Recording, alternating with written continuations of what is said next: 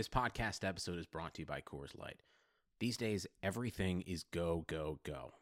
It's nonstop hustle all the time. Work, friends, family expect you to be on 24 7. Well, sometimes you just need to reach for a Coors Light because it's made to chill. Coors Light is cold lagered, cold filtered, and cold packaged. It's as crisp and refreshing as the Colorado Rockies. It is literally made to chill. Coors Light is the one I choose when I need to unwind. So when you want to hit reset, reach for the beer that's made to chill. Get Coors Light in the new look delivered straight to your door with Drizly or Instacart. Celebrate responsibly. Coors Brewing Company, Golden, Colorado. And I'll suck you up and I'll spit you out and I'll play with your babies till you scream and shout. Oh yeah, oh yeah. Welcome to Burn It All Down, the feminist sports podcast you need. I'm Jessica Luther, freelance journalist and author in Austin, Texas. And on today's show, I'm joined by Amira Rose Davis, a traveler, birthday aficionado, and assistant professor of history and African American studies at Penn State University. And Lindsay Gibbs, the creator of Power Plays, a no bullshit newsletter about sexism in sport that arrives right into your inbox three days a week. Go sign up. Before we get going, I have a few things. First, thank you to everyone who participated in our giveaway for the Bend It Like Beckham the musical tickets. Second, we were all devastated this week to hear about former guest and an early guest on Burn It All Down, Jen Ramos, who was in a terrible car accident a little while ago. Jen lost their husband and they are still in the hospital with extensive injuries. We'll put a link to the GoFundMe set up by Jen's family in our show notes. Finally, I want to say thank you to our patrons who supported this podcast through our ongoing Patreon campaign, Make Burn It All Down possible. We are forever and always grateful. If you'd like to become a patron, it's easy. Go to patreon.com slash burn it all down. On today's show, we are going to talk about our favorite athlete comeback stories. Before we get not one, but two interviews this week, Amira chats with former national team volleyball player and current TV analyst Salima Rockwell about the women's volleyball postseason and what to watch for. And then Lindsay interviews former U.S. women's national team soccer star Lori Lindsey about the outcome of the Women's College Cup, the biggest takeaways from this college women's soccer season, and the national team's evolution since she was on the 2011 World Cup squad. We'll cap off today's show by burning things that deserve to be burned, doing shoutouts to women who deserve shoutouts, and telling you what is good in our worlds. But first, before we get into all of that, I wanted to catch up with y'all and see what sports you are watching these days. I feel like the intros there about the interviews might give a little bit away. what have you guys been paying attention to? Amira, what have you been into? Yeah, um, both the postseasons for um, the Women's College Cup in soccer, as well as college volleyball. I just got back from Penn State's game last night, which was exciting. As always, um, they're heading to the Sweet 16. And also hockey. The Bruins are playing well, unlike many other teams. And the Celtics are surprisingly playing well. And when those two teams are playing well, like every time I get a notification that a game is on, I tend to watch it. So I've been watching more hockey and NBA than I did, say, last year. oh, that's cool. Oh, got it. Okay. I feel like you're probably watching the NFL. oh, yeah. Well, not really. Like, can honestly, no, because they're pissing me off. Like, Oh. they're not, I mean, the Oh. NFL always pisses me off, but the Patriots particularly, like, have no offense and it's, like, irritating. So I have been, I mean, part of it is that I've been traveling, so I have, like, just missed games. But for instance, last week, I was at something that I didn't really need to be at, but I just like stayed and talked and occasionally checked the Patriots chat room on my phone, which was imploding. And then not I was funny. just I a just good I love your fandom. Isn't the team Um, still like ten and two or something? Yeah, Yeah, but they're they're, doing really terrible. well.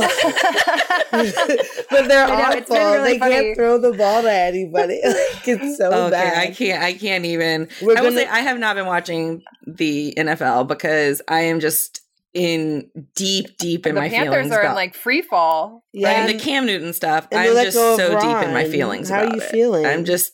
It's a lot. I mean, you know, I did think it was football wise time for to move on, and I understand kind of the logic of not wanting to do the coaching search like behind his back, you know, like in the same building. So doing it at this point in the year. But it was hard. Like he is a really good guy in a sport where it can sometimes be hard to find like really great guys. And, you know, he's meant a lot to the team. He's meant a lot to North Carolina. He's been with them for so long. And his exit was really classy and seeing the players talk about him and how much he meant to them.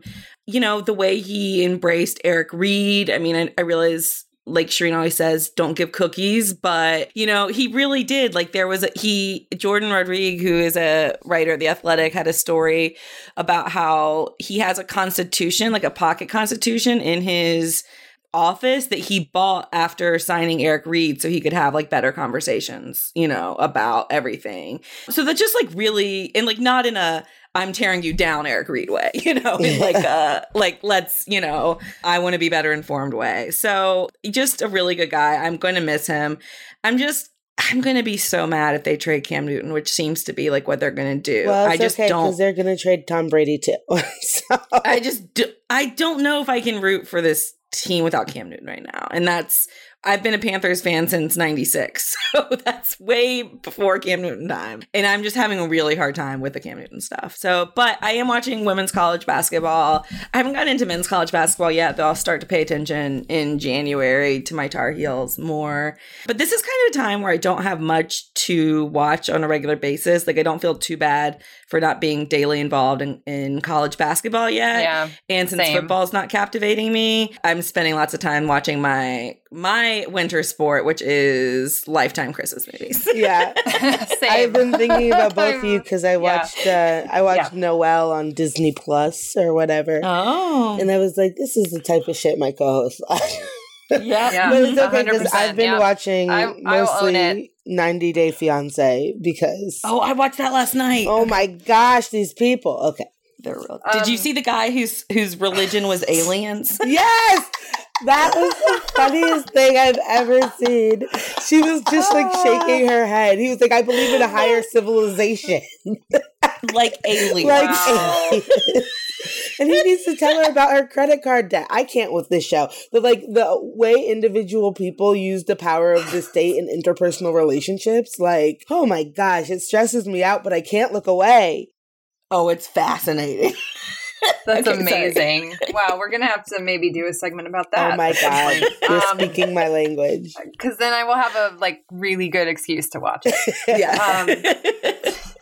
I will say, like, one of the reasons that I asked you guys is wanted to talk about this at the top of the show is because I haven't. I feel like I haven't been watching sports. I just, I mean, this time of year is so busy. But I will say, I will admit to you, I almost never watch football. Everyone knows this. I feel like I say it all the time.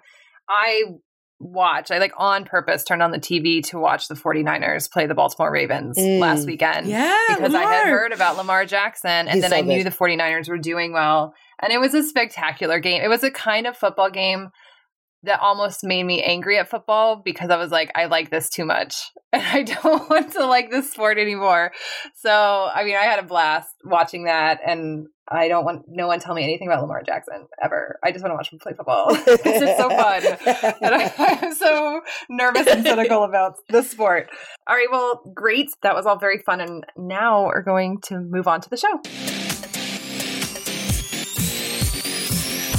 Amira, will you please get us started on comeback? sure so you may remember a player by the name of carmelo anthony yeah we haven't seen Stay him mellow. right. We haven't seen him play in the NBA since I guess November 2018, so over a year ago, um, where he, if you remember, was briefly on the Houston Rockets. And it, when I say brief, I mean like 10 games later, they both were like, nah, this isn't working. So he's been out of basketball for a year, and many people wrote him off, decided his career is done. Um, fans joked that the NBA was giving him a farewell tour. He just didn't realize it. But after a year, Carmelo Anthony has returned to basketball. And was if you were on Twitter when this was announced that he was joining the Trailblazers, there was lovely memes, a lot of joke, but I was thinking it was really interesting to have somebody who meant so much to the game now come back.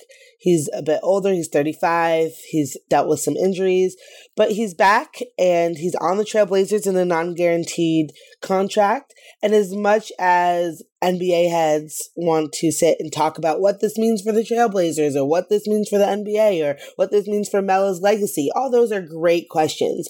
But we're not an NBA podcast. And instead, I want to talk to you about what other comebacks of people have been most inspiring to you or most fascinating? I think that athletes go through so much that we don't see, whether it's uh, mental health or physical uh, well being or just other things in life that come up. And we just kind of see when they pop back on the scene. Um, and I would love to have a conversation about what those comebacks, what have been some of those meaningful comebacks to you. Who's been your Melo?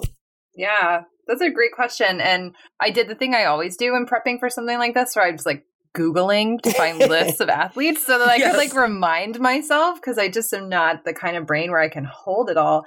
And one of the things that was really and almost terrible was like I would find these lists and it would have these athletes and multiple of them would have like YouTube videos and they that had warnings on them. Warning, graphic injury. You know, and I was like, oh my gosh. And so one that I was going to just start with was Paul George, since we're on the NBA, because every time that he came up, it was like, warning, warning, because he had this like amazing, you know, 2013, 2014 for the Indiana Pacers. They went back to back Eastern Conference finals. And then he just had this like really kind of freak weird injury where he stepped wrong on during a scrimmage for the FIBA Basketball World Cup and just like his knee i i didn't watch the video and i'm not going to try to describe it but it's just described everywhere as absolutely horrific. And he missed almost the entire 2014-2015 season because of it and then returned in like all-star form in 2015-2016 and i just i find these kind of injuries to be amazing. Like i think about james blake in tennis had that freak thing where he like fell and hit what like the back of his head on the post that holds the net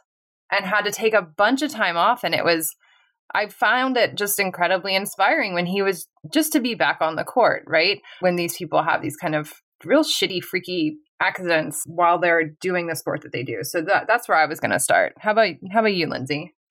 Yeah, I agree. I first of all, I don't know how you like mentally after suffering something so fluky on the court and so traumatic, how you just go back because there's like no guarantee that it Mhm. won't happen again. And I just mentally, that is not the only reason I'm not a pro athlete, but my goodness, like I just cannot even imagine the trauma uh, that is involved in this. I mean, I always think about skiers. I feel like every skier has obviously just had like these traumatic crashes. And, you know, we think about like what Lindsey Vonn did, you know, coming back and having to miss the 2014 Olympics and then, you know, coming back and being able to ski in 2018. And, you know, stuff like that is always really inspiring to me but maybe it's because I, you know, I was trying to come up with a lot of stories for women's sports because a lot of these lists just exclude Men, women's men, sports men. entirely. um. But you know, a lot of them do involve pregnancy and you know, women taking time off for pregnancy and then coming back. I mean, Kim Clijsters is is of course the you know predominant example of seeing her come back from her first pregnancy and come back and win the US Open in like her second tournament back. and I mean that's a type of comeback that we'll never see ever again. Like that was just that was otherworldly, but it was still incredibly inspirational. I mean, I'll never forget, you know, I was in my you know, early mid 20s and the and not even thinking about kids at all at that time in my life. And then at the you know but seeing her with her daughter out there you know celebrating the US Open win with Jada like I was just like wow this is this is emotional. And you, you we've seen lots of great examples in basketball of course of women having you know giving birth and coming back well. DeWanna Bonner just did it amazingly. And you know after having twins like Yeah, a year after the having twins. bobbleheads, the bobbleheads. She was- the, the yeah she was on the all-star team a year after having twins. Like that is uh, that's ridiculous. Of course candace parker did it and became mvp again And so there's a lot of a lot of examples there. And then of course we have Serena. I mean, we we have to talk about Serena. Her first comeback where she had the um, you know, she had had these kind of back-to-back things where she had like stepped on glass and slit her foot at a restaurant and then she had had the blood clot and then she came back after that and won so many majors. And now of course she's having another comeback after having a baby. So uh, it's And almost dying. In almost dying that time. Yeah, I mean she's twice almost died and then come back to make Yeah, Grand Slam finals. wild. Like that's that's mind-boggling. We should also shout out Mira. Venus. I was saying Venus, Yeah, yes. like a lot of times Yes. like, yes. uh, like to think about the reign that both of them have had, but also knowing that Venus is doing it with syndrome, I, Sjogren's, I can never say it, Sjogren's syndrome. It's wild. I mean, it is. So when Lindsay was talking about pregnancy in women's sports, it made me think of one of the people historically that I always think about. It's so interesting because it's actually kind of the reverse. So we all know the story of Wilma Rudolph, and usually when she's brought up, it's about how she overcame childhood polio. And that was certainly true and amazing. I mean, this is a girl who didn't walk till she was 12 and at 15 wins her first Olympic medal. But yeah, I know. So 15 she wins her first Olympic medal, but what we really know her for is her three gold medals in the 1960 Olympics in Rome. What is lesser known about her is that just a year and some change before that, she actually secretly gave birth to a child as a senior in high school. So it's this interesting thing where a lot of people, you know, the narrative that the press spun at the time about Wilma Rudolph was, you know, she overcame childhood polio. And I'm always thinking like, and she secretly had a baby and is literally like 18, like a year out from childhood. She missed the Pan Am games leading up to the, she missed the 59 Pan Am games. And when asked about why she wasn't there, like her coach, everybody was like, oh, she just has the flu. oh my God. And, you know, she, she, Hell of a flu. yeah, Wow. exactly. A nine month flu with a, an adorable baby girl at the end of it. So, yeah, I think about that. When I also think about comebacks, I think, of course, of like comebacks that have been dramatized, like Bethany Hamilton. So, if you've seen Soul Surfer, Bethany Hamilton survived a, a shark attack in 20.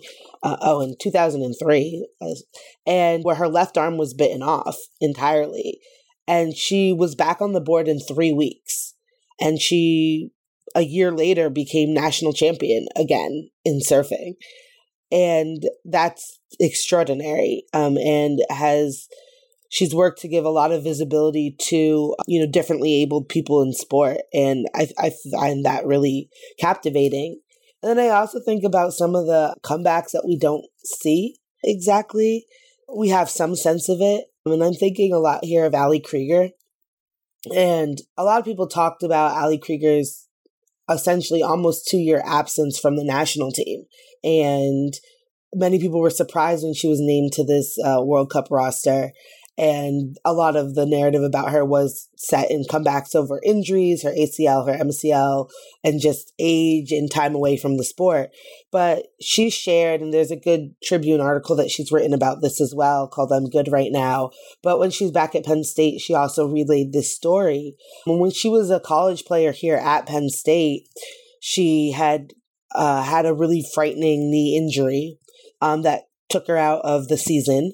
And but she was still traveling with the team. And one night she was feeling really out of breath, and she had been feeling kind of fatigued, and she couldn't even make it across the room without needing to sit down.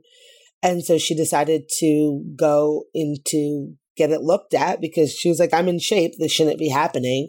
And it turns out that she had blood clots that had traveled from her injury and they had worked their way up to her heart. And she had a pulmonary embolism. And the doctor said, you know, if she hadn't come in that night, if she had just decided to go to bed instead, she probably wouldn't have waken woken up. And so she was up here at the hospital here and ended up being comforted by her coach, the surgeon, the AD, the medical staff on the team, and the dean of the school, who basically surrounded her because they weren't sure she was going to make it through the night. And I think about that, and I think about some of these less visible comebacks, whether they're medical or personal issues in lives that we don't necessarily even see that aren't rendered visible. And I think about how this story, she's only starting to tell it because of her return to the national team. Yeah. I wanted to mention one of my favorite people to talk about all the time, anytime. Uh, I will have a conversation with you about this guy, uh, Ricky Williams, who I find endlessly fascinating. And I interviewed for an article a few years, like, I don't even know when, 2013. It was a long time ago now. And he's such a character. I mean, he's just like an interesting person to think about. And he's an interesting thinker himself but he played for the University of Texas. There's a giant statue. They have this new like Hall of Fame kind of thing in the stadium here. And I swear it's like a 12 foot statue of Ricky Williams. He won the Heisman, incredible running back, drafted fifth in the 1999 NFL draft to the New Orleans Saints. He kind of bounced around. He always had trouble. Um, he didn't like to do interviews. He would wear his helmet during them. He had, my understanding was like intense social anxiety. And he was very good in his first go around with the NFL, but then he started failing drug tests and just and then retired instead of dealing with the suspensions from them. And there's a really great 30 for 30 about him called Run Ricky Run, where the like film director followed him to I want to say Australia. I'm trying to remember out of memory. But then he came back after this like huge break. And one of the things I love about Run Ricky Run is that they have these like these two shots where the first time when he retires, like people are burning his jersey, they're so angry at him, and they find I want to say the same people because Ricky comes back and he is great. He has a thousand yard. I mean, he becomes a thousand yard running back for the Dolphins in 2009. He's 32 years old, and the same people are in the in the parking lot of the stadium cheering for him right? Like the exact same people. And so I just find him such an interesting they people didn't know what to make of him. He was confusing. Um, he wasn't letting them in. He starts failing drug tests. We have all these feelings about that, and then he disappears. He comes back. He's amazing, and everyone's like forgiven. and I just find everything about that to be so interesting. And then you, I just feel like we can't have a conversation about comebacks in sport if we don't mention Monica Seles. I mean, she was a remarkably amazing tennis player in the early 1990s. I mean, she was young, she was winning all these grand slams, and then there was this horrific. I watched it again. I don't know why. I felt like like punishing myself almost. But um, on April 30th, 1930, 1993, excuse me, she was sitting courtside at a tennis match, and a man just came up through the stands behind her and stabbed her in the back with a nine inch long knife. And you don't actually see the attack in the video that exists because uh, they had cut away, but you hear her yell. And it's a horrible sound. And then she just kind of stumbles around on court. She's grabbing her back, and then she just falls down. And then they go to take care of her. It took her two years to come back, and she was never quite the same player. I mean, she was such a remarkable player to begin with that to like return with that that level would have been amazing. You know, ridiculous no matter what. But she did like she won a fourth Australian Open in 1996 after coming back, and everything about that it just like takes my breath away just to even think about going through you know we talk about freak injuries in sport and like coming back but like to be stabbed on court where you play there's a whole nother level of security now in tennis because of monica seles and what happened to her. Um, that's why it's such a big deal now when someone runs onto the court. So anyway sport, i just yeah. in any sport yes of course. And so lindsay Yeah, I mean, I think it's what's interesting about comebacks is the wide range, right? Like we started with, like, honestly, compared to most of these stories, the Carmelo story is nothing, Right, Like, right. Because Yeah, yeah, you yeah. know, we kind we kind of started with a more like nobody believes in me comeback. Do you know what I mean? Versus like, am I too old? Versus like all these ec- epic comebacks from injuries or you know childbirth or things like that. But I think that's the crazy thing about sports is how kind of no matter what is keeping you off the court or off of you know being your best it's it's equally hard to to get back right? And so like everybody's journey like there's there can be appreciation everyone's journey. You know I, I think about the mystics and some of the comeback stories that were on that team this year that won the WNBA championship. I feel like you could write a comeback narrative for pretty much everybody on that team right? Based on little or big. I mean you had Delle Donne's just comebacks just from within the series you know of coming back you know, just from within the season, within the series of coming back from her injuries to play in that. And you have her whole arc of coming back from burnout. You know, when she she stopped, she went to UConn, was there for two days and left. And um, and you know, spent her freshman year of college playing volleyball at the University of Delaware before going back to basketball. And even then, she played at Delaware. She didn't play at one of the big schools. And you know, and she has Lyme disease and, you know, just you name it. Like she's had to come back from it. You had Latoya Sanders, who I think is like one of the best stories in sports, period. I mean, she's spent five years about away from the WNBA. Her she had injuries and then her dad died and she wanted to spend her summers with her family and taking care of her family. And everybody had forgotten about her. And you know, Coach Thibault Hatton, the Mystics had the rights to her still, and you know, for the contract, and she returned. And then when she returned, she had anemia. So like all last season, she gets she's diagnosed with anemia and she's getting like blood transfusions every single day and going through all this. And then this year she's the starting center on the WNBA championship team. So you know, all those little stories, like they just feel like in sports, like everybody, like it takes such perseverance to be an elite athlete. There's so many stories. I do have to mention, you know, now kind of completely switching gears, but I know he's a controversial topic here, but Tiger Woods comeback story Mhm. is Mm-hmm. I mean, Yeah, it's I a was great thinking about him comeback too. story. like, It really is. I mean, he's had so many back surgeries, and he didn't win anything for ten years, and then he wins the Masters. I mean, that's that's that's inspiring. Yeah, it's incredible. Amira. Yeah, thank you guys for this conversation. I really enjoyed it. I want to mention different types of comebacks just to wrap it up because I think one of the things you see with these stories is that there's so much work that goes on to returning to form or trying to get back on the court. And sometimes it doesn't work and sometimes you don't return. But I think that it's really important to think about how you can make a comeback in life, in reinvention, whatever it is. And while we were doing this, while I was looking at all these injuries, I, I couldn't help thinking about my good friend and my best friend's husband, um, Brandon Hughes, who had a six year career in the NFL. And that last year of his career was injury plagued, as you know, many are, uh, including a really freak injury where he just it was a standard kind of pile up in practice the day before the season started, and when he came up, his hand was shattered. And for many months there, we just didn't know what was next or what his body would allow him to do. And it had been a fight and a struggle, and he ended up retiring. But he said the first year after that, he said, My body's never felt better.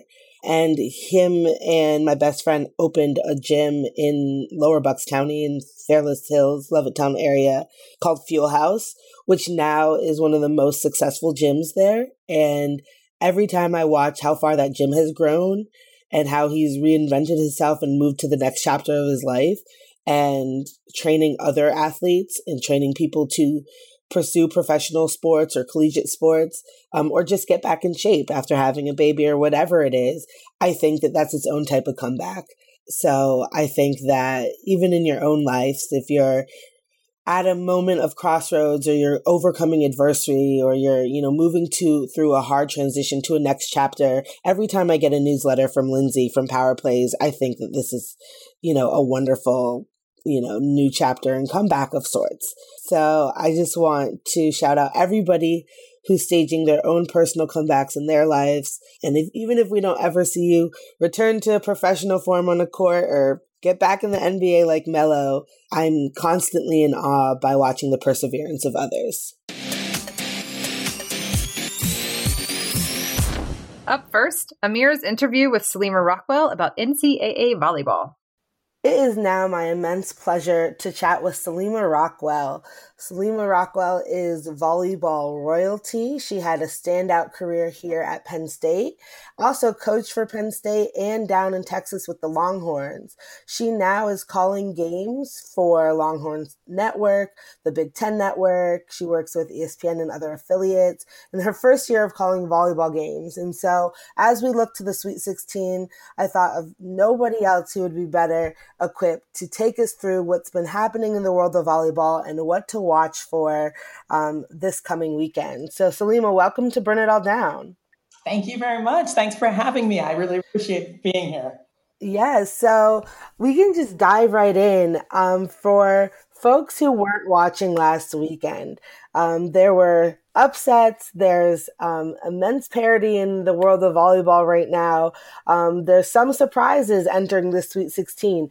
What what were you watching last weekend? What stood out to you? What games should we have been watching if we missed them? Oh man, it was it was crazy last weekend, and it was um, an interesting round of volleyball. First two rounds of volleyball, and I think it's just a testament to how how much the sport has grown and how good so many teams are now. They're they're young players that are not just being recruited by the traditional top teams, the Stanfords, the Penn States, and Texas and Nebraska's, and now um, a lot of these mid majors and just programs that you haven't necessarily heard of are doing well and, and making it to the tournament and doing well in the first and, and second rounds. You know, the first, uh, you know, one of the, one of the ones that stands out is San Diego. Um, San Diego played Washington State, which is a an absolute brutal first round matchup. Uh, San Diego won um, in four setter, but it was it was a good match to watch. I knew it was going to be a tough one moving forward, uh, but a huge one early on. And there were some there were just some real battles. I think the last I could talk about all of them, quite frankly, in the second round. Um, I'll, I'll get to the most interesting one last. But so Creighton takes Minnesota to five. It was an absolute barn burner. And, uh, you know, I think everyone thought it could be a battle. Maybe there could, you know, maybe Creighton could take a set, but it was, it was all but over. I mean, they were absolutely taking it to Minnesota, and Minnesota pulled it out at the last minute and ended up winning in five. So super exciting match there. Um, the other the other match that uh, was a similar similar situation. Um, well, first of all, I'll talk about the Pitt Cincinnati. Mm. So came in, you know, as one of the top teams all season. Their RPI, they were top, you know, three to four RPI all year, top ranked in the top top five all year long. Um, a lot of people were expecting them to potentially host a regional and get the four seed. They ended up at the six seed, but still one of the top teams. And Cincinnati, Cincinnati came in and and won a complete surprise upset. Interesting, crazy match. I, you know, I think the craziest thing. A lot of people may not know that Jordan Thompson, who's their their big main player, she played on the U.S. national team this summer. Uh, was playing in the opposite position, and and man, when I saw her play, I was like, she's she's going to be one of the best opposites this country's ever Mm. seen. So, yeah, big gun in Jordan Thompson for Cincinnati. They have other pieces and they have more balance, but I mean, she can, she can and did take over uh, that match. So, Yeah, so now it is set up a very interesting slate of games for the Sweet 16. And I guess we can start with Cincinnati in looking at the Stanford Regional. So, the Stanford Regional part of the bracket, for those who don't know, will feature Utah versus number three Stanford. Number uh, Stanford obviously is hosting this side of the bracket, and then also we'll see Cincinnati, in action versus uh, Penn State, who is currently ranked number eleven. So obviously, we can start with that match first. Um, I know that a lot of people were anticipating another Pitt Penn State showdown. Um, as we've talked about earlier in the pod, Pitt upset Penn State here at home here because I'm sitting in, you know, sitting at campus right now. But um, Pitt came into Penn State, into Rec Hall, and beat them there for the first time in like a ridiculous number of years. Um, so I think many people were looking forward to a Penn State Pitt matchup. Instead, they have Cincinnati versus Penn State. So perhaps that's a good place to start with what we're looking at in Sweet 16 weekend. When you look at the Stanford Regional, what do you think about that Cincinnati Penn State matchup? And, and, and should Stanford be worried at all about Utah? Right. Well, I think, first of all, the uh, Penn State, uh, you know, Russ Rose, everybody knows, he, you know, he's been there forever. He knows what he's doing. He's a smart coach and he also knows that he should be concerned about Cincinnati. That was a huge win. They're Mhm. playing really well. Um, again, they have one of the best players like the country has has seen, and um, and a team that's well coached by Molly Alvey. Like they are, they're a team that you need to be prepared for. Penn State, I think, you know, certainly has the edge with experience, with um, the number of players they have on the court right now that are um, playing at a high level. Um, if they are, if Penn State passes well and they're able to get the ball to the middles early and often, they can they'll win. You know, they can be successful. That's kind of been their formula to success all year is establishing that. They're two uh, big middles in Serena Gray and, and Kaitlyn Hord, and then being able to distribute the ball to the pins to get them a little bit more one on one. That's where they'll have success. So I think I think Cincinnati, you know, if Jordan Thompson goes off, and she can, and we will in some level, you know, I think containing her, bringing her to like normal human numbers, um, be able to, you know, to keep them under control. So I, I, uh, I give the edge to Penn State in this. Um, just knowing what I know about both programs, certainly not saying that there couldn't be a, an upset, but I think it's going to be an interesting one to match because, to watch, uh, an interesting match to watch. You know, Yeah. And shout out to Kendall White, who, of course, set uh, the career records here at Penn State for digs. Um, it was a great celebration on Saturday night. Um, I Yes. wanted to shout her out. So, yeah, so that game is happening at 8 p.m. on Friday, December 13th. Now, the later game in that region is, of course, Utah versus Stanford. Stanford's the host. Do you anticipate them having any problems with this matchup? uh, you know, I I do. I, Mm. is playing well right now. I um, you know, I, I watched last match. I I thought I wasn't sure what was going to happen in that match, Utah BYU. I you know, it could have gone either way, but I I thought um, I was surprised at how handily they beat BYU. It was kind of scary. So, in my opinion, I think Utah's playing at a really high level. They can give Stanford an absolute battle, and um, that they need to be prepared. I I still think Stanford, in my opinion, is still the best all around team in the country this year Mm. now. Um, but I don't think Stanford can take Utah lightly at all because they're they're playing at a super high level. Awesome. So let's move to the region where you're located in Austin. Um, we have Louisville taking on number two Texas at four, and then Florida, um, who's ranked 10, will see Minnesota, who's seven. So that looks like a very tough matchup um, for Minnesota. But we can start with Louisville and Texas. Texas has had a phenomenal year. Um, and obviously, you've had a front row seat to a lot of that. What are your thoughts heading into this game? Well, it's interesting. The one, the one thing I didn't mention about last weekend, you, uh, Texas ended up going five with uh, UC Santa Barbara, Barbara, who was unbelievable last weekend. Um, just running this fast, crazy offense. Texas was able to pull it out and win that match. So I think, you know, it was huge for Texas to be able to toughen up and, and win those last two sets, but it also showed some of their vulnerabilities. So, um, I think with the Texas Louisville match, Louisville lost one of their top players, um, in mid-season, actually their their top attacker, and struggled a little bit right after, but they figured it out. They found a way to start winning again and playing at a high level. But Texas, in my opinion, they have they have more firepower from every single position at the net than any team in the country. They have more terminal attackers. And that's trouble. That's trouble for teams. They can be overwhelming, overpowering. So I think Louisville's going to play play them tough. Uh, I'm not sure if they have enough to to overcome Texas. Hmm. And so then, as we turn to Florida and Minnesota, this looks to be um, just, it, to me, has five sets written all over it. Yes, I would agree with you. Uh, here's the one thing, though, that some people may or may not know. Thayer Hall, who is Florida's top outside hitter, um, she didn't play in the first two rounds at all. I'm not sure what's going on. I don't know. I'm not even going to speculate, but did not play in the first round, did not play in the second round. So that's a question mark for this weekend.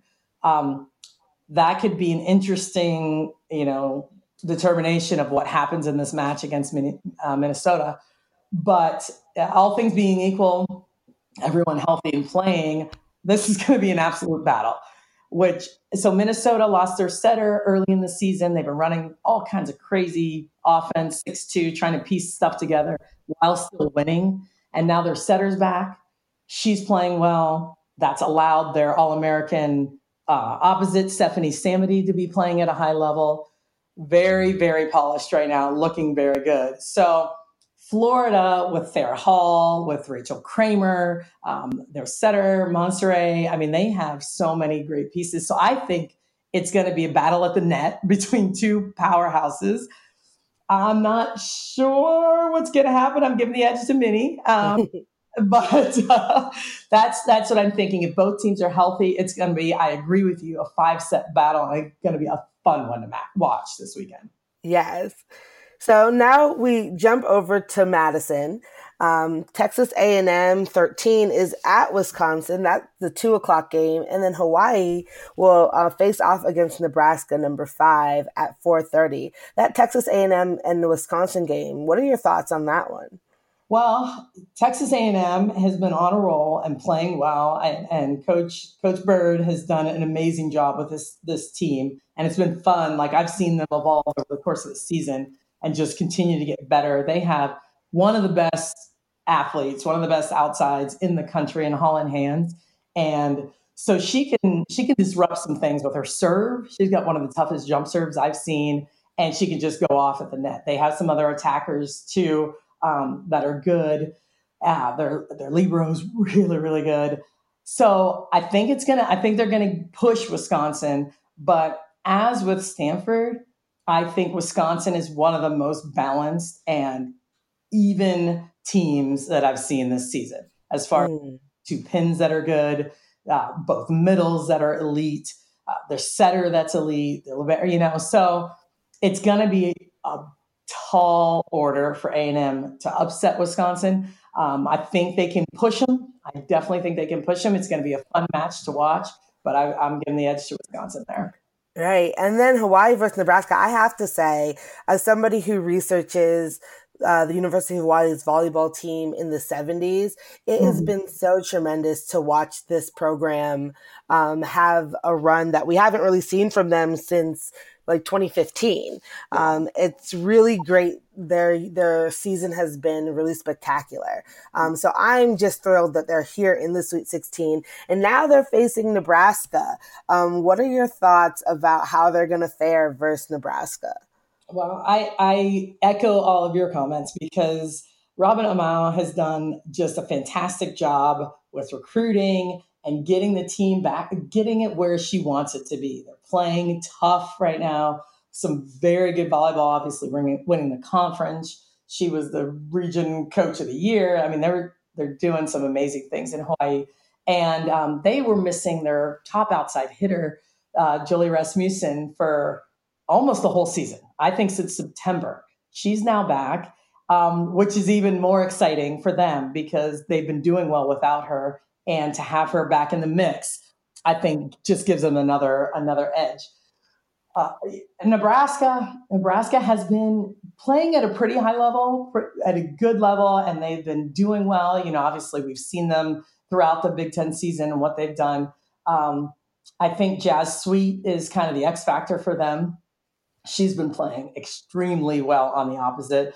Um, obviously, living, uh, Lauren Stivrins, she's their All American middle, Lexi Sun. So they have firepower and they have players that are good enough to win. I think you can never count Nebraska out. They're well coached. Uh, they always come prepared. They're always, um, you know, playing at a high level towards the end of the season, peaking at the right time. Um, tough one here um, to. I think is going to happen potentially with the experience, um, recent experience. Nebraska gets the edge, but I think this could this could go the difference as well, distance as well. I think this is going to be a, a long five setter. Uh, I can't wait for this weekend. So uh, we end in Waco, which I mean, I just have to say, this part of Texas is seeing a lot of volleyball action. Um, you know, certainly it's been a standout year for the Baylor Bears. We'll get to them in a second. But the first match, uh, well, actually, they play at 2.30. So the Kentucky-Washington match is the 2.30 match on Friday. Um, Kentucky ranked number nine, Washington ranked number eight.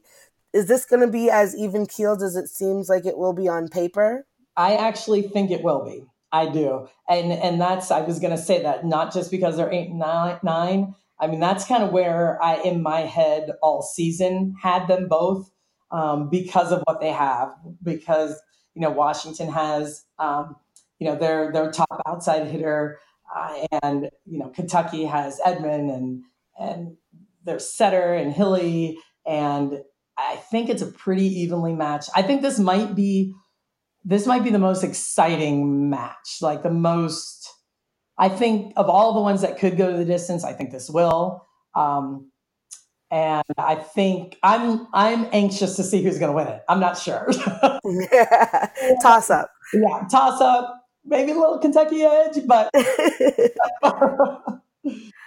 And then that leads us to the 12 o'clock game, um, Purdue, number 16, versus Baylor. Now, we've talked about it before on the pod. Baylor is on a historic, historic run for their program. They hit the number one spot. Um, a in the tournament, but also just for the first time, they won the Big 12 title for the first time. They beat the Longhorns for the first time since 2001. They took down Hawaii, Wisconsin, Creighton. Uh, it's, I mean, Yossiana Pressley is beyond phenomenal. It's been a, a storybook run for the ages for this Baylor team. Do they continue that on Friday? It has been, and you know, it's. I think even in the middle of the season, people were wondering, you know, are they really number one? You know, have they earned it? They earned what they've done. You know, in the non-conference, they earned those wins. I, I called a couple of those matches, playing at a high level, and and then after I think beating Texas at home, everyone's like, okay, they're legit. Like this is this is no joke, which has been kind of fun to see.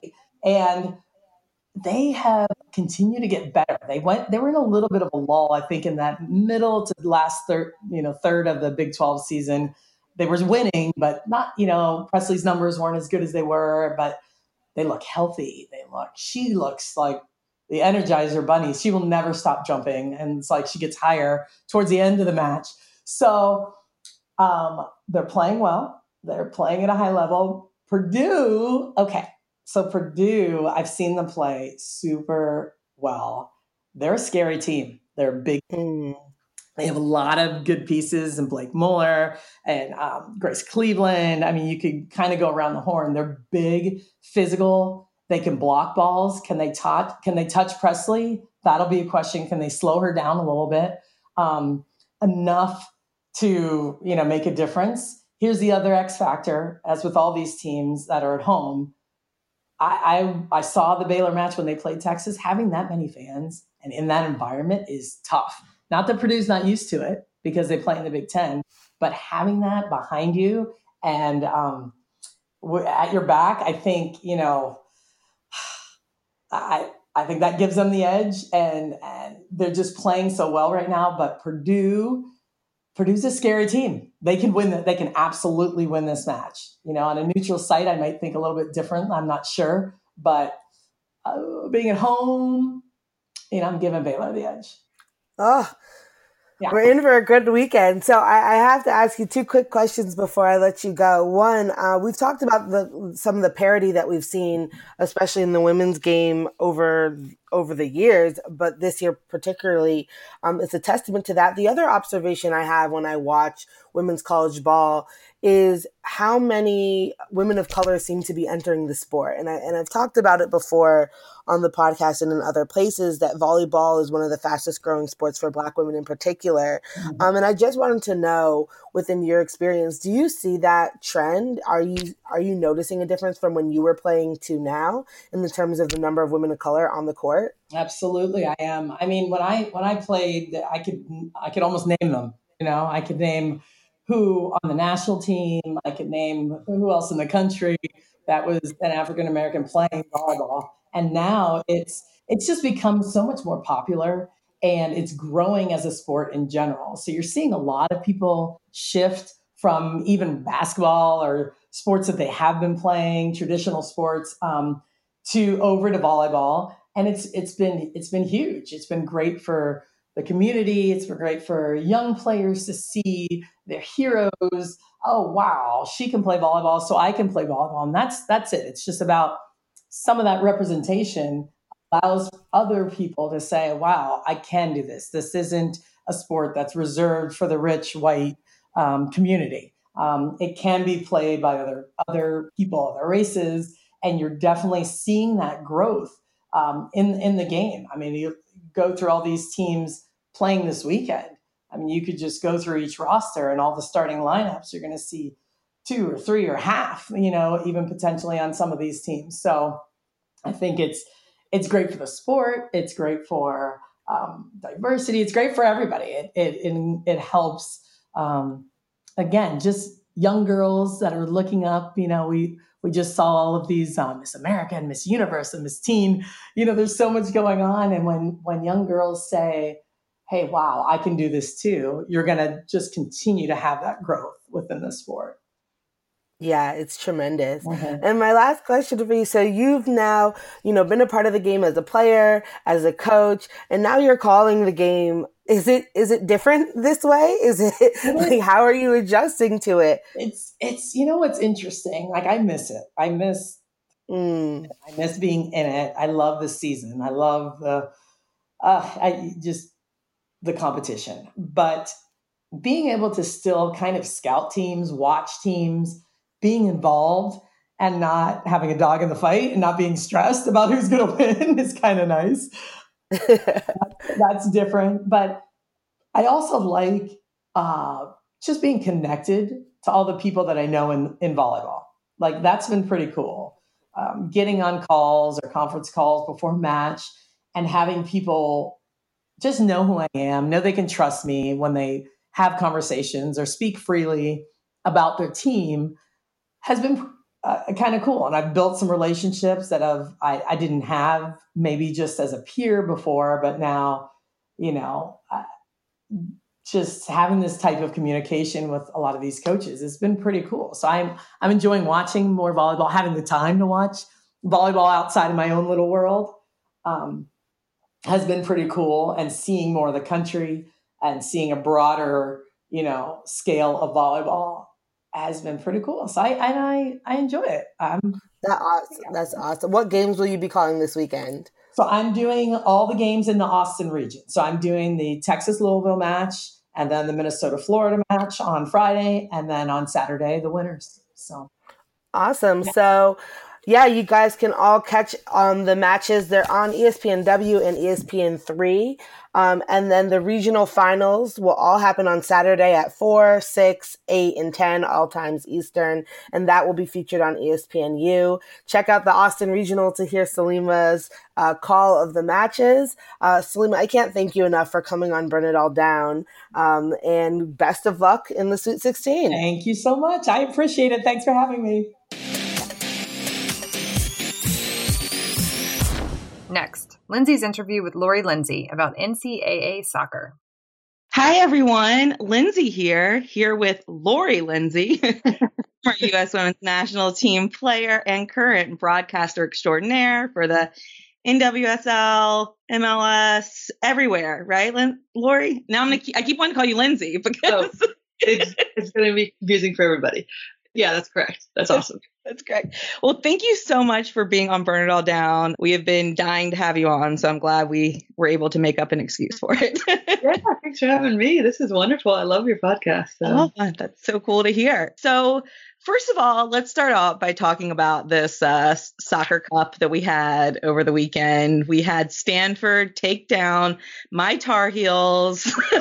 Oh, your Tar Heels. Oh no. I'm from North Carolina. I didn't go there, but I grew up a big Tar Heel fan. So, um, but they took them down in penalty kicks. It was a pretty excruciating game to watch. It was Yeah. very physical, Mhm. very tense till the very end. And at the end of the day, it was Kate Meyer, goalie, star for Stanford, literally zipping her mouth turning the lock and throwing it away Which was to shun the haters. I think we all instantly became fans of hers. it was pretty hard. What were your thoughts from from that game? Any surprises? You know, no surprises really. I mean, I think it's exactly what we expect from two of the top teams, probably the two best teams, arguably in the country, matching up. And, and going into that game, you knew that it was going to be North Carolina with the, the subbing that they do and the disruptive type play. Um, they were going to try to make it difficult for Stanford, and Stanford knew that, and they did. I mean, credit to North Carolina, they they made it difficult. And I think in the second, it wasn't until the second half where we started to see Stanford stringing some possession together and started to kind of take control of the game. But North Carolina, you know, just holding in strong and then forcing the penalty kicks. But I love the Kate Meyer. That's exactly what I see. And I was reading something, and I agree with this when I was watching the game last night. But I was reading something this morning that, you know, typically we see those the finals at like midday on a Sunday, mm-hmm. and the fact that it was an 8:30 start time for the East Coast and just a, more of a night game, I think gave it like a little. I'm going to use the word pizzazz, but I don't know if that's the right word, but a little something more, right, to the excitement of the game, and then the quality of the game. I think that you see, in my opinion, the elevation of the women's game on all levels. So one of the more exciting finals I've seen. Yeah, and it was so cool because yeah, the production value was really high, which is unfortunately not something we got throughout the tournament. I was disappointed kind of throughout the tournament as a whole. Um, it was hard to find some of the broadcasts and some of them. Like I remember seeing a really great goal that you couldn't really see because there was like a tent in the way. and this is in like this is in like the second or third round. Like it's like this should not be happening. uh, Yeah, in, in honestly- NCAA. After the conference plays, it's a little bit difficult because you're in the midst of like basketball has started for college basketball. You have college football starting to get into the nitty gritty of their season. So it's tough. And so not all the games are the highest of quality leading up to the college cup. So, but yeah, the, the broadcast I thought was fabulous between Jen and Julie and everybody behind the scenes. So I don't know. I really enjoyed it. And I think it, it really just showed again the elevation and then again showing the personalities that are starting to come out on the women's side right? With kate and like meyer and goal making the huge sa- save and then showing her personality and like we got to honor that. That's amazing. I love it. I'm like and of course there's always going to be people out there like oh what's this? It's like no this is amazing. This is exactly what you want to see. Anytime you're making the men mad, you know you're doing something right. anytime I wake up and there's an argument about sports ladylike behavior, I know that Yeah. somebody's done Like, something. my favorite, uh, my favorite. I mean, this is a whole nother discussion, but my favorite was when I was doing Sirius XM stuff for the World Cup, and after the first game against Thailand, it was like all men calling in about how many goals we scored and how the behavior was just obnoxious, and I'm like, yeah, okay, let's get let's let's stop having the men call in, okay? Let's need to hear any more of your opinions. yeah. Plenty. No, literally nobody asked you. yeah. I'm like, that's enough. Okay. so from this, what were your kind of, I guess, I know you did some broadcasting for the ACC, right, uh, this season. Sure. What were your big kind of takeaways from this college season besides Stanford's win at the end? And are there any players that, you know, you have your eye on for the next level? Well, I mean, I guess my take. Well, it'll be exciting because there's quite a few actually starting today going into our women's national team. Vlatko Andonovski just called in a number of players that um, weren't on the World Cup team, and and there, I think if I remember correctly, there's ten players going in from the from the college ranks. So Oh, I didn't which is, know that many. which is massive. Yeah. So some will fly right from that Stanford UNC game. In particular, I think you're starting to see, and not from all teams, right? Because it's a it's a short season, so I don't think it gives like the best picture of where the game's headed. But you're starting to see some sophistic, more sophistication amongst the players, and particularly some more sophistication. Okay, so my biggest, let me back up. My biggest takeaways would be tactically, which Yeah. I don't know if anybody wants to hear, but Of uh, course we do. I love soccer, so but would be there's more sophistication and there's not enough soph- sophistication. And I think it highlighted okay, so we're starting to see some teams really wanting to play, um, depending on kind of like what college you go to, right? And what they what they focus on. But you're starting to see some teams play, some players' personalities come out in that. And then I think, uh, particularly in the ACC, what we found was possession oriented teams. But because of that, if the teams, the bottom half couldn't keep up with that, they would just sit back, and we don't have enough sophistication to be able to break that down. And going forward to the next level, that's something I think that we need to focus on, which I do think Vlatko can actually will be a huge piece of that from his, his, tactical understanding is getting these players sophistication and just tactical knowledge to the next level because as you start to see, I mean, this is a whole other argument, but of whether or not people think the rest of the world is catching up. I personally do. It's not just like, hey, not just talking about our full national teams. There is like some need that we need that teams, other countries have caught up or are already there. And so we're going to need that piece of sophistication as the years go on quite frankly. Yeah, and that's been a criticism of the Tar Heels throughout the years, right? That they are a more physical type of play. It's not as, you know, maybe it's focused on skill as a lot of people would would like. And I think some people were seeing that for the first time in the game last oh, night. So- and with some of those calls or non-calls as we saw, the people were like, "What is this sport? This looks very different." well, I um yeah, I called a number of the North Carolina games, and you know, there's there's one thing about it is that consistently every year they show up. And credit to Anson in terms of getting the most out of his players, whether you like their style or not. And that was one thing that we constantly discussed with him on the on broadcast calls was like, okay, what is up with the subbing, right? This is like everybody off. like, everybody gets minutes, yeah. play all the players I recruit. And like, okay, you can't argue with that. I mean, the argument would be, are these players learning how to play a full 90 minute and manage an actual soccer game?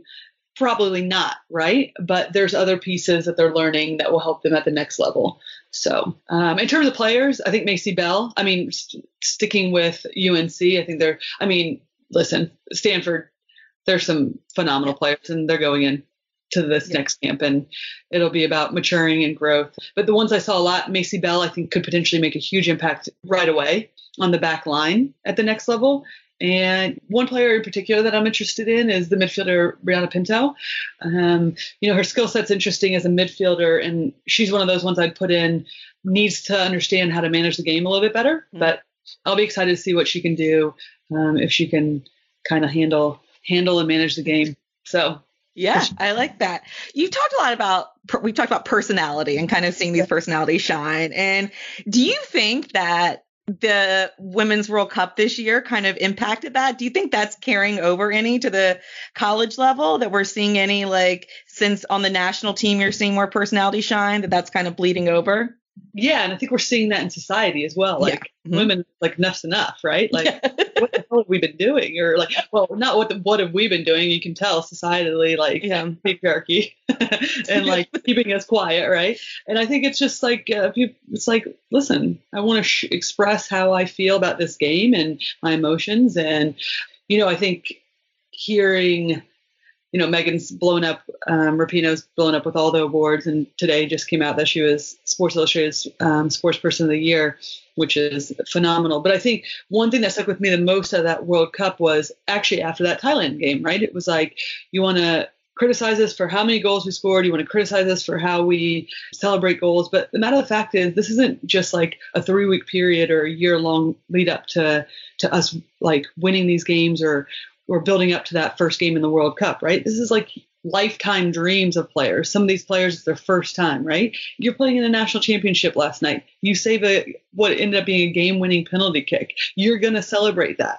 Celebrate it how you want, right? I mean, go back to like the celebration of excuse me if I forget, was it the Nigerian players? In yeah, yeah, right. Like we want to criticize how their culture and how they how they show emotion, right? There's no one way. So it's like enough. Show enough. emotion, yeah, and like enjoy and be proud of what you're bringing to the. Yeah. What's the biggest change that you've noticed from when so you were in the played in the 2011 World Cup. So what is about the culture of the team? I was talking with Ashlyn and Allie earlier, I think last month at the Athlete Ally Awards, and they were talking about how much the culture of the team has really changed in mm-hmm. recent years and how much, you know, Ashlyn in particular was talking about how much more comfortable she is being herself and, you know, kind of being out front. Did you feel when you were back on the team, did you feel comfortable being yourself and being open and showing your personality and your individuality? Or did even in 2011, did you feel the need to kind of maybe conform a little bit more?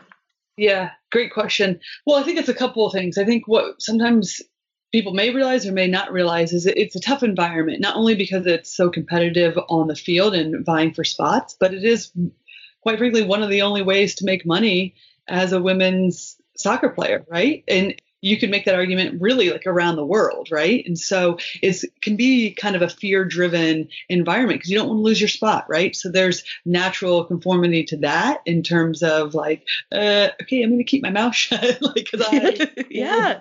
because I want to be on this team, right? And I mean, and Megan's a great example. She kneels right uh, for in support of Ka- Kaepernick, and honestly, it was like six months before she was brought back in. Right. She didn't play in the 2017 She Believes Cup. It's like so. It's like, and Megan is, I think, an interesting one to talk about in that because if it's somebody else that didn't have the the skill set or the high ceiling that Megan does as a player, then I don't think we'd see them back.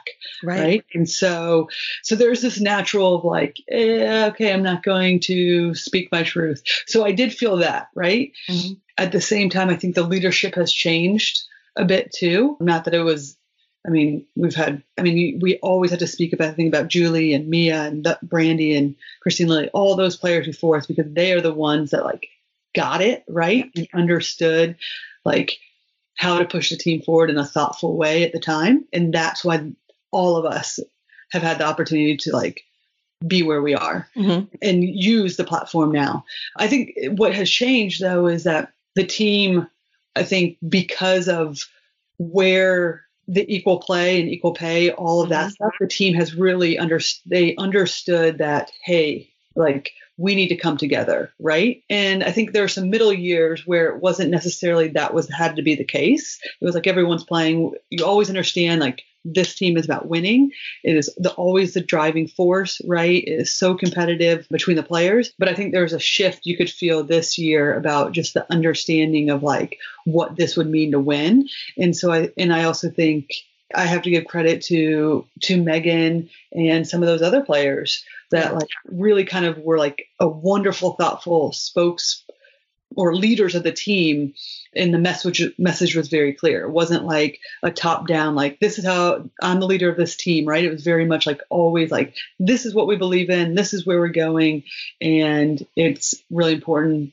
We always want to win, but Yeah. even more massive right now, right? With everything that's going on. yeah. It's literally not just about us. I, I was hoping trying to like formulate it in my head as we go because No, I think that's a great answer because I think what I think a lot of times in women's sports, like once the or I think probably in any field, like once the barrier gets broken, it's so easy to think that it wasn't hard to do. Do you know what I mean? Like kind like you people lose sight of the risk that Megan took when she started to come forward. Like because now it's turned out so well for her. So people are just like, "Oh, this was easy." But the truth is that's never there's so much more to it and like you said, the stakes are so high especially on the national team.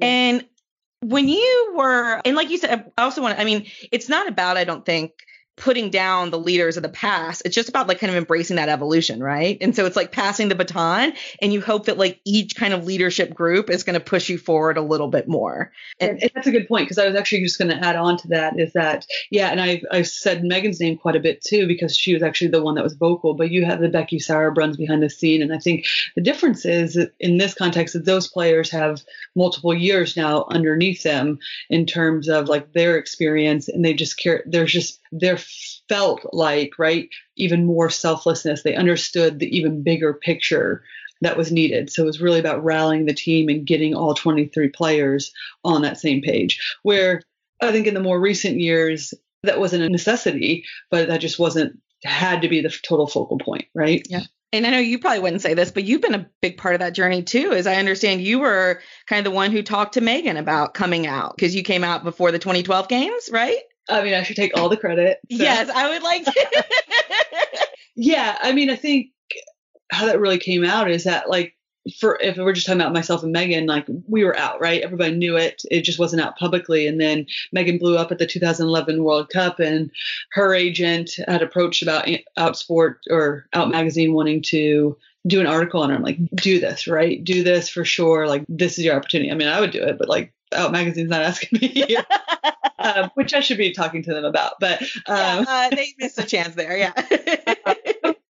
Matter of fact, I'm actually pissed. No.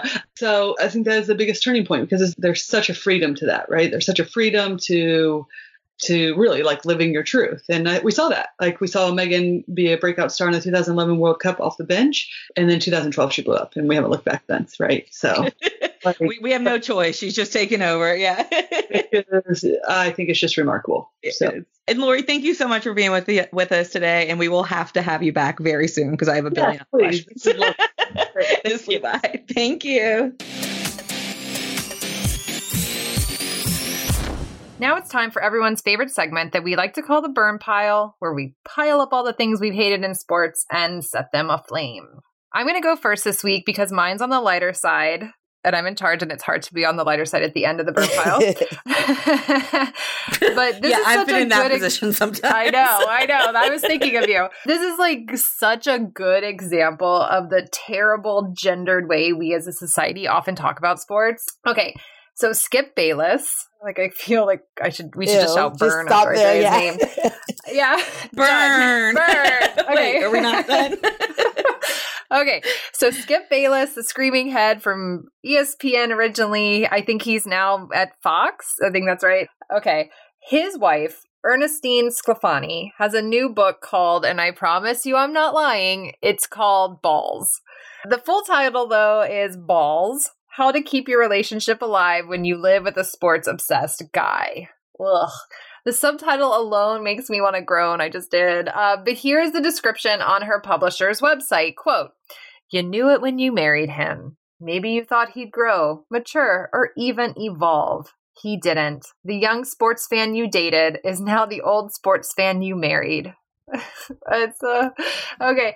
It goes on to say in the description that the book is a look into the lives of Bayless and Sclafani um, and a how to on making relationships work with a sports obsessed man. Their advice includes, quote, how to prioritize your free time together, avoiding sports jinxes and superstitions, keeping a game day swear jar, finding parts of the game to enjoy when you don't like sports, what not to say when their team loses, and most importantly, the art of compromising.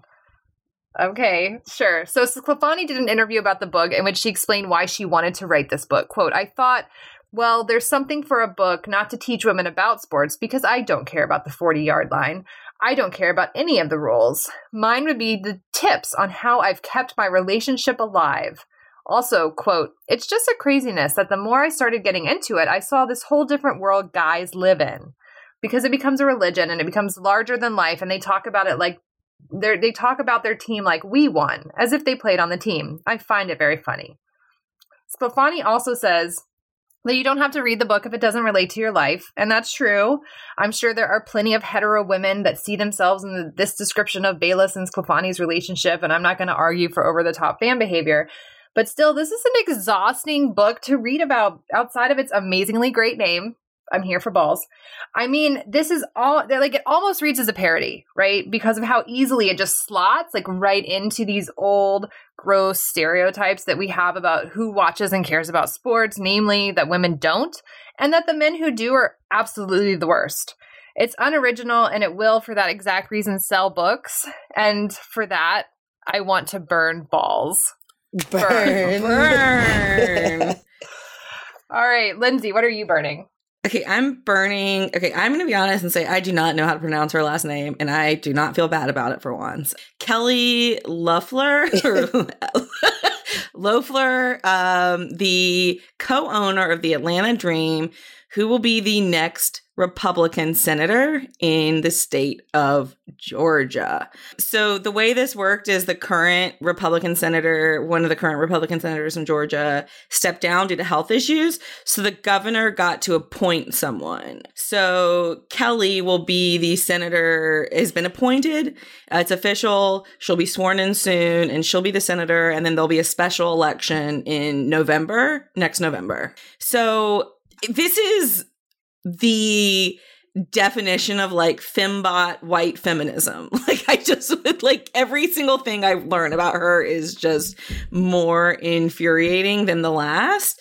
So she was not much has been known about her political leanings. I guess it was well known that she donated to Republican causes, though I didn't even really know that. Like I didn't know much about her until these past couple weeks but she she hadn't talked much about her own political beliefs. But because of her association with the WNBA, which is of course pretty progressive, a lot of the people on the right were criticizing this choice, saying that she wasn't conservative enough. So that means that she has spent this week saying, reiterating over and over again, in the Senate, I will proudly fight for the unborn because every life is a blessing for God. She has been expressing her support for the border wall. She has been talking about how pro Second Amendment she is. And she has been saying things like, make America great again. This is infuriating. She has $500 million, it seems like, between her and her husband. So her campaign for the special election should be pretty well funded by them.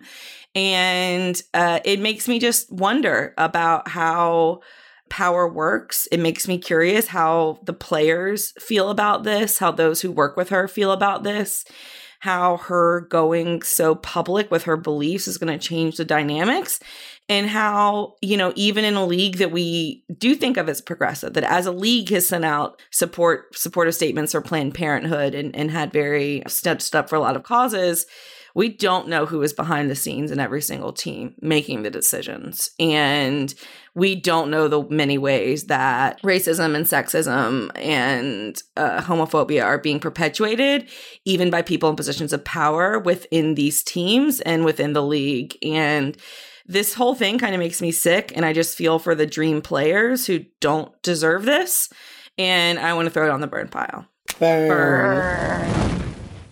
Amira? Yeah, so just mentioned at the top of the show the 49ers and Ravens game, and that's also where I want to return for my burn. And then I, of course, am talking about 49ers color commentator Tim Ryan's comments about why Lamar Jackson is so good at handoffs. If you don't know, apparently it's because when you quote, consider his dark skin with a dark football with a dark uniform, you could not see that thing at all. That's right. Lamar Jackson is good at handoffs because the ball just gets camouflaged by his blackness. Um, I can't deal with this.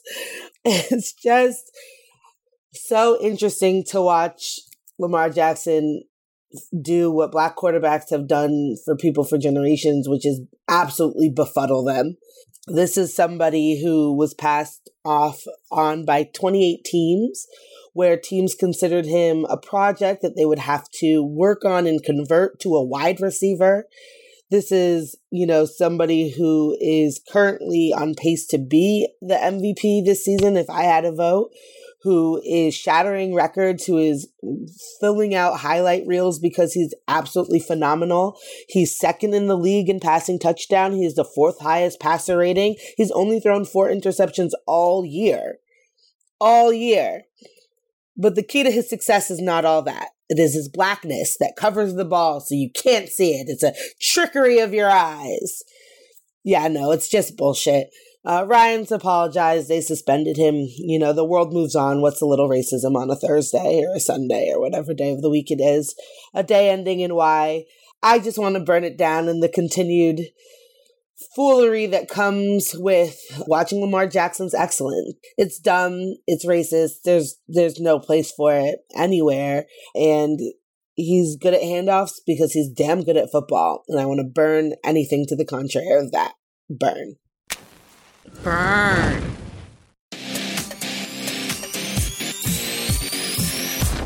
After all that burning, it's time to celebrate some remarkable women in sports this week with our Badass Woman of the Week segment. First up, our honorable mentions. Megan Rapinoe won the Ballon d'Or, given out annually by the France Football magazine to the world's best soccer player. This is the second year they've included women in the award, despite handing out awards since 1956. Lucy Bronze was second in voting, Alex Morgan third. The Guardian named Sam Kerr their number one overall player in women's soccer in 2019. Lucy Bronze, Megan Rapinoe, Ada Hegerberg, and Amandine Henry rounded out the top five. Congratulations to Washington State, North Carolina, Stanford, and UCLA for being the last four teams standing in women's collegiate soccer this year. And as Amira pointed out to me, Washington State in particular, for making their first ever College Cup appearance, they went on a historic run for their program all the way to the semifinals. Congratulations to Anne van Dam, a golfer from the Netherlands who won the Andalusia Costa del Sol Open de España for the second straight year. Congratulations to 11 year old Charlotte Nebres, who was cast as the first Black Marie for the New York City Ballet's production of The Nutcracker. Asako Takakura has been named Coach of the Year by the Asian Football Confederation. The head of Nadeshiko women's soccer has contributed greatly to the sport, and this honor is well deserved. We're looking forward to golfer Michelle Wie's insights during next year's Masters. This week, CBS announced that Wie is joining their lineup for this upcoming golf season. Rayadas de Monterrey defeated the Tigres UANL to win the Liga MX Femenil. Diana Evangelista scored the only goal of the match. Congratulations to Lauren Gibbs and former Team Canada star Kaillie Humphries on their World Cup victory for Team USA in the bobsled. Lauren Holtkamp Sterling became the first mom to officiate an NBA game when she refed the Golden State Warriors Chicago Bulls game this past week. Shahida Abbasi, a Pakistani athlete from Hazara, won a gold medal in karate at the South Asian Games in Nepal, making her community and country proud. Can I get a drum roll, please? All right. Our badass woman of the week is Becca Myers, who broke the S12 400 IM world record at the U.S. Paralympic National Championships this week. The 400 IM is the butterfly, breaststroke, and freestyle. It's considered a particularly brutal swimming race because of the combination of speed and endurance that it takes to swim it. And I think that's clear in the fact that this record stood for 29 years before Myers broke it. Uh, she was and she was 12 seconds faster when she came in at 5 minutes 17 seconds. That's an amazing crushing of a really difficult record that stood for a really long time. So, Becca Myers, you are our badass woman of the week. Okay, let's talk about what's good in our world. And I I can't say too much about this right now um, publicly, but I got to do this really cool, fun thing this week. I actually did a little acting in a couple Oh. music videos for a friend of mine. It come the videos I think are coming out in February or March. He has a new album coming out next year, and I'll be blasting it everywhere at that point. I had never done anything like this before. I learned a lot of lingo, like that OTS is over the shoulder and to like get in position when they yell first position and there were all these it was all very new to me and very exciting and i just had a lot of fun so that was very good and fun for me this week lindsay what's good with you Yeah, I am going to San Francisco this week. So I've never been to San Francisco Yay. before, never been to oh, the Oh, Bay. Area. I love it. And I'm going for a couple days for the Substack Fellowship. They're flying me out there, which I'm so excited to meet every all the other fellowship uh, recipients and you know do a lot of you know meet a lot of inspiring people. And then a friend and i are just uh, you know renting uh, airbnb place since we're going to be out there for the first time and going to spend a few days in the bay area. So hit me up if you're in that area. I'm going to be trying to do some reporting and you know meet some people in the field and then just kind of hopefully do some sightseeing and also somehow get out three power plays newsletters next week we'll see how all this all works. But uh, i'm excited. I can't wait. I've yeah like i said i've never been so this should be really fun Yeah, that sounds great. Amira? Yeah, so I'm I'm back from Texas, which was lovely and warm. Oh, I'm missing the 75 degrees. Amir, your stories were amazing. All of those kids. Oh, my, god, yeah, it's always fun to be home. We had my my little cousins and we're running around with the kids and my nieces and we played cards. Uh, me and my brother beat my parents a few times and we think caused their divorce. I mean, they're not divorced, but they look like on the verge because uh, that's what happens when you like- get set. Uh, I was like, oh, I get Amira now. the competitiveness. They're very competitive. We're all very competitive, including my, you know, I got to spend time with my little cousin, Alexis, um, who is on the verge of her return to women's college ball. Look out, world. I'm very excited. But that's exactly the case in point. We all went out and played basketball.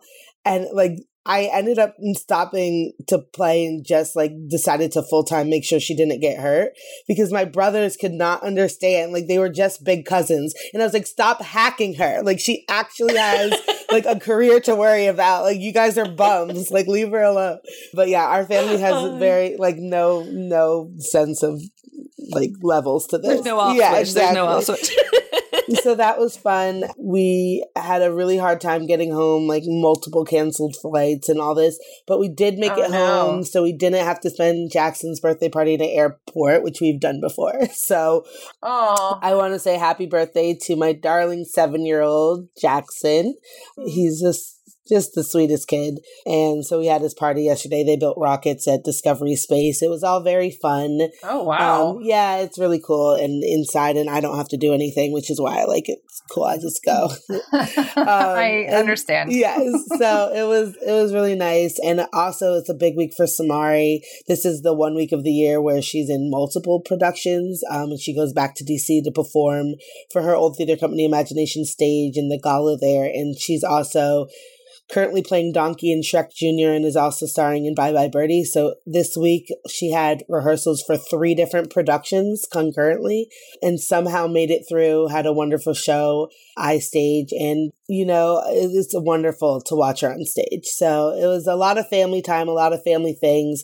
And now I'm looking forward to getting in bed and curling up with um, Children of Virtue and Vengeance, which just Yeah, came out. I was wondering if. Aiden had it yet. So I'm getting Yep. in bed and Yep. I'm reading young adult fantasy novels because that's my thing and my room is warm. So that's what's good for me. I love it. That's it for this week's episode. Thank you all for joining us. You can find Burn It All Down on Facebook, Twitter, and Instagram. If you want to subscribe to Burn It All Down, you can do so on Apple Podcasts, SoundCloud, Stitcher, Spotify, Google Play, TuneIn. For more information about the show and links and transcripts for each episode, check out our website, burnitalldownpod.com. You can also email us from the site to give us feedback. We love hearing from you all. If you enjoyed this week's show, do me a favor. Share it with two people in your life whom you think would be interested in Burn It All Down. Also, please rate the show at whichever place you listen to it. The ratings really do help us reach new listeners who need this feminist sports podcast but don't yet know it exists. If you are interested in Burn It All Down merchandise, pillows, blankets, hoodies, t shirts, tote bags, those kind of things, check out our Teespring store from now until the end of the year. Use the promo code HOLIDAYS and get 10% off your order. One more thank you to our patrons. We couldn't do this without you. You can sign up to be a monthly sustaining donor to Burn It All Down at patreon.com slash burn it all down. That's P-A-T-R-E-O-N dot com slash burn it all down. That's it from us. Until next week, burn on, not out.